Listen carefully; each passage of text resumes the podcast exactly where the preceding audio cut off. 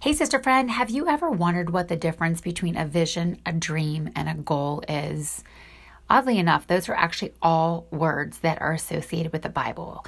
Now, of course, we know about visions and dreams. We hear that in Joel, but you may not have realized that actually goals are biblical as well.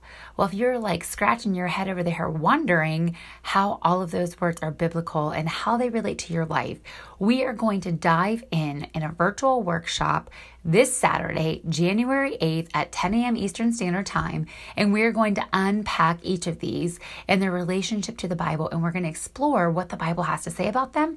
And most importantly, how they relate to your life here, present day.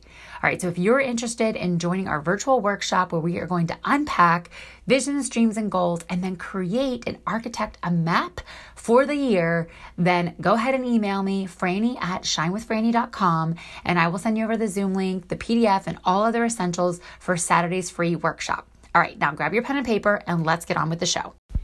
Hey there, sweet sister friend. Welcome back to the Shine with Franny show and Happy New Year.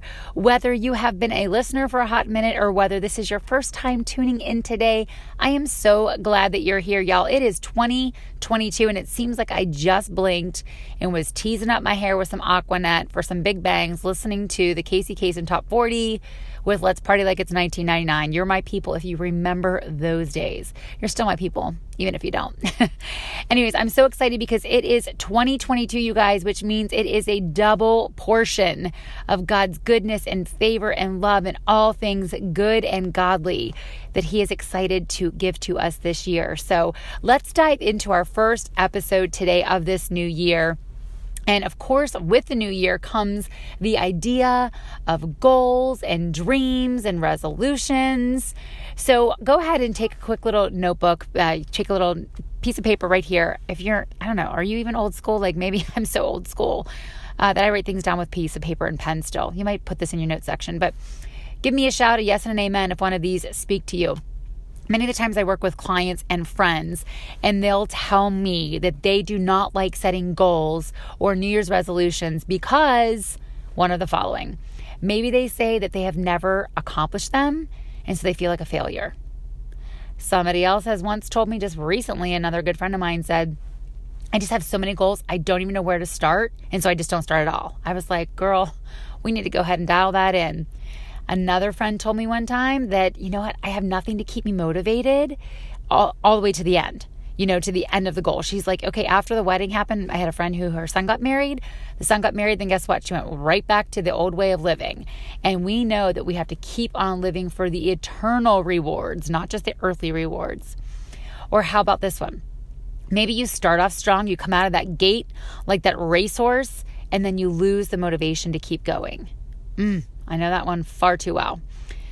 Or this one. Maybe you just say it's just so hard that you don't have the accountability at home. Maybe your kids are wanting you to swing by through the Krispy Kreme drive through on the way to school. Or maybe your husband brings home, you know, Krispy Kreme on a Saturday morning after you just did your workout. I don't know, whatever your vice is. I know that it's sometimes harder for some of my friends or clients who have kids because you have some of those other sweet treats or just some of those other treats around the house. So, if any of those resonated with you, the feelings of failure, or maybe overwhelm or frustration, or the lack of direction or motivation, or the lack of having accountability, you know, in the ease of having to pick out, you know, your fruits and vegetables and not all the other things in the pantry, then you are not alone, sister friend. Many other people are right there alongside of you. Over 90% of people do not accomplish their New Year's resolutions. However, guess what, y'all? We are going to go ahead and set the record straight together today because we are going to take an initiative today to follow in Jesus' steps because, y'all, he was a goal setter. I don't know if you know that about Jesus, but he was a goal setter. And we know that we are called to follow in Jesus' footsteps and we are called to be made in his likeness. And so, in this next few episodes, today's episode and the next few to follow, we are going to unpack how to create goals and follow through with them. That's the most important part. Yeah, creating a goal is great, but then actually starting them and then following through is the next big thing. So, as I mentioned, you know, as we are to become more like Christ, just like it tells us in 1 John 2 6, whoever says that he abides in him must walk in the same way. We are to walk in the footsteps of Jesus. And so this is kind of a little follow the leader today because we know that he is our leader for all things love and kindness and forgiveness and mercy and justice. But he was also very prophetic in putting out there what he was on this earth to do. And so as we know that we are called to live from glory to glory and be transformed in his image, as it tells us in Second Corinthians, and again, you know, Paul reminds us in Romans 8 that God predestined, you know, and conformed us into the image of his son. We are to conform into the image of his son, not to the patterns of this world. That's a little skipping around from Romans 8 to Romans 12 right there. We are not to conform to the patterns of this world. However, we, to, we are to be made more into the likeness of Christ. So, as I mentioned a second ago, you know, Jesus was a goal setter. His whole entire ministry was actually filled with announcements of what he was going to do. You know, if we think about how many times he predicted his own death and foretold of his own death, and he said, you know what? I'm going to go ahead, I'm going to be betrayed, I'm going to be killed, and then I'm going to rise again. That's from Mark. We also know that Jesus tells us over and over again that I am going to come back. It tells us in Revelation several times, I am returning, I am coming back, I am coming soon, he says several times. I love too that we know Jesus reminds us from the very first miracle that he performed when he tells Mary, you know, he's at the wedding at Cana, and Mary's like, Hey, Jesus, can you do your thing here? And she's like, Mother, it's not yet time. But then we know what did he do? He listened to his mother. He was like, okay, little soft spot for Mary, soft spot for Mary. So we know in Luke 2:49 too it tells us that I must be about my father's business. Always whenever Jesus was going to do something, he was always proclaiming and declaring what he was here to do. I must be about my father's business. I am going to be re- betrayed. I am going to be killed. I will rise again. I am coming soon. All of these, sister, are all in the present. So whenever I work with a client, it's really important to like think of that one year vision. Like, where do you see yourself in one year? Because it gives you that opportunity to really have an idea and a picture in your mind. We are very visual.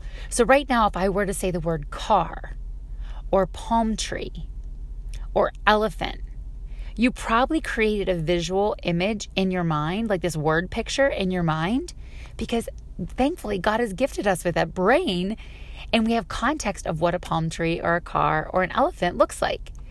And so it is really important to have that visual for where you see yourself, you know, maybe in a new house or maybe in a new job or maybe in a new size of dress.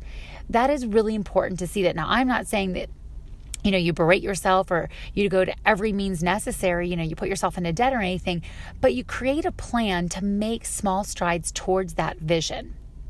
And this weekend, I don't know if you guys uh, heard the beginning part of this message, we are going to be doing a little bit of a training session. It's going to be all about the difference between a dream, a vision, and a goal, and how all of those are actually very much biblical. And so, as we're unpacking a little bit more here, you know, with the fact that Jesus was very, very, very intentional about what he was doing, we must follow in his footsteps and be intentional about the things that we are doing.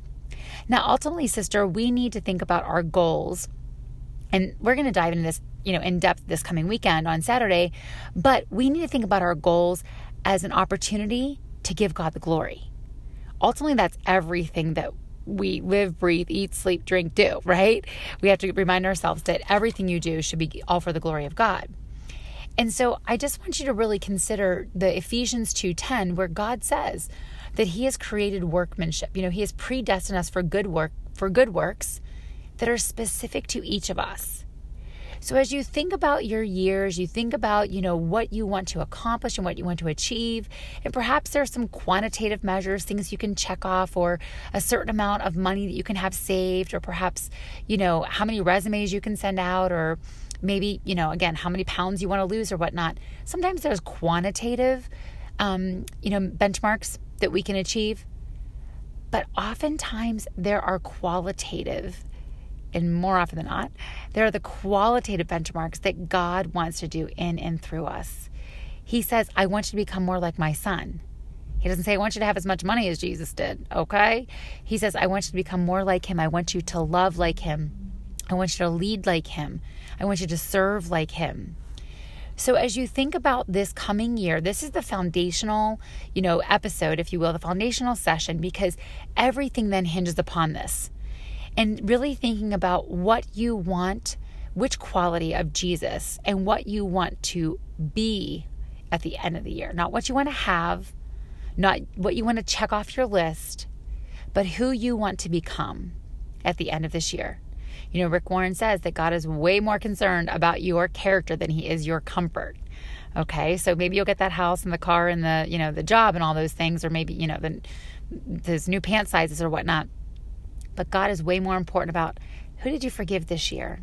Who did you re- out, reach out to and serve this year? Who did you forgive? Who did you love? Maybe who was really unlovable was maybe that grain of sand in the bottom of your shoe. Oh, I don't know about that one. But I do know this that grain of sand, when it's rubbed again and again and again, over and over, that abrasion actually creates a pearl inside of an oyster. So, God might be calling you to a grain of sand, maybe somebody in your workforce, or maybe somebody in your church, um, or your small group, or something like that. Somebody who just gets under your skin. Oh man, alive! I've had those people in my life. Okay, so I just want to remind you, sister friend. You know, in First Corinthians nine twenty six, Paul reminds the um, church at Corinth, and he says, "Look, you got to run straight towards the goal with purpose in every step." You have to be intentional and architect your dream, your goal, your vision, your plan, whatever it is this year. You have to be very intentional. Like, what is the quality or characteristic as you follow in Jesus' footsteps that you want to become more like him this year? You have to be very intentional, very purposeful, because Paul continues in verse 26 and he says, I fight to win, right? I'm not playing around. I'm not just shadow boxing or playing around. I think this is from the Living Translation, the Living Bible translation. So, sister friend, I pray that this blesses you. I pray that as you set out and you embark upon writing out your resolutions, your goals, your dreams, your visions, all the things, you really think more about the character and the qualities. Now, don't go, you know, looking after Sister Susie Chris. You're like, oh, I wish that she, you know, I was as meek and kind and timid as she is, or, you know, I wish that I was as bold of a leader as she is. No, no, no. You look to Jesus. You look at the one who created you and you say, okay, Lord, what is it that you want to do in me this year? Okay, Holy Spirit, I'm here. Mold me like the piece of clay that I am. And you allow Him to do a work in you. And guess what? It's really good if you can find a promise to rest upon and to stand upon that supports that characteristic that you're working on. That quality of Jesus that you want to become, because remember, we want to be intentional. And just like Jesus reminds us, I'm here to be about my Father's business. So people need Jesus, y'all. People need love and they need light and they need lots of laughter too, okay? So if you need some laughter, go head over to my Instagram stories or my, to my reels on Facebook. Check out some of those. I talk about some crazy stuff up in there. But other than that, sister friend, I pray that this blesses you. Drop me a quick little email and to say, hey, Franny, this is what I'm focusing on this year. It's really good when you um, share your goals with someone else when you're holding, you know, holding yourself accountable, putting it out there, writing it down, thinking about it, and then sharing it with someone else. That's really important. You just don't want to keep that secret to yourself. Put it out there. I'd love to hear from you, Franny at Shine with Franny. And y'all, I'm going to be offering something super exciting. We've got a, an exciting offer that I'm going to be sharing with you guys later this week in our next episode about a group program that I'm going to be doing. It's an ongoing monthly membership. I'm super excited about it because I know that this is something that the world needs. The world needs love more than anything right now. And uh, we're going to do that. That's what our community group is going to do. All right, so sweet sister friend, until next time, shine your light, get your goals, go ahead and sit with the Lord and hear what it is that He wants to say to you and ask Him what He wants to do in you this year. Until next time, keep on shining.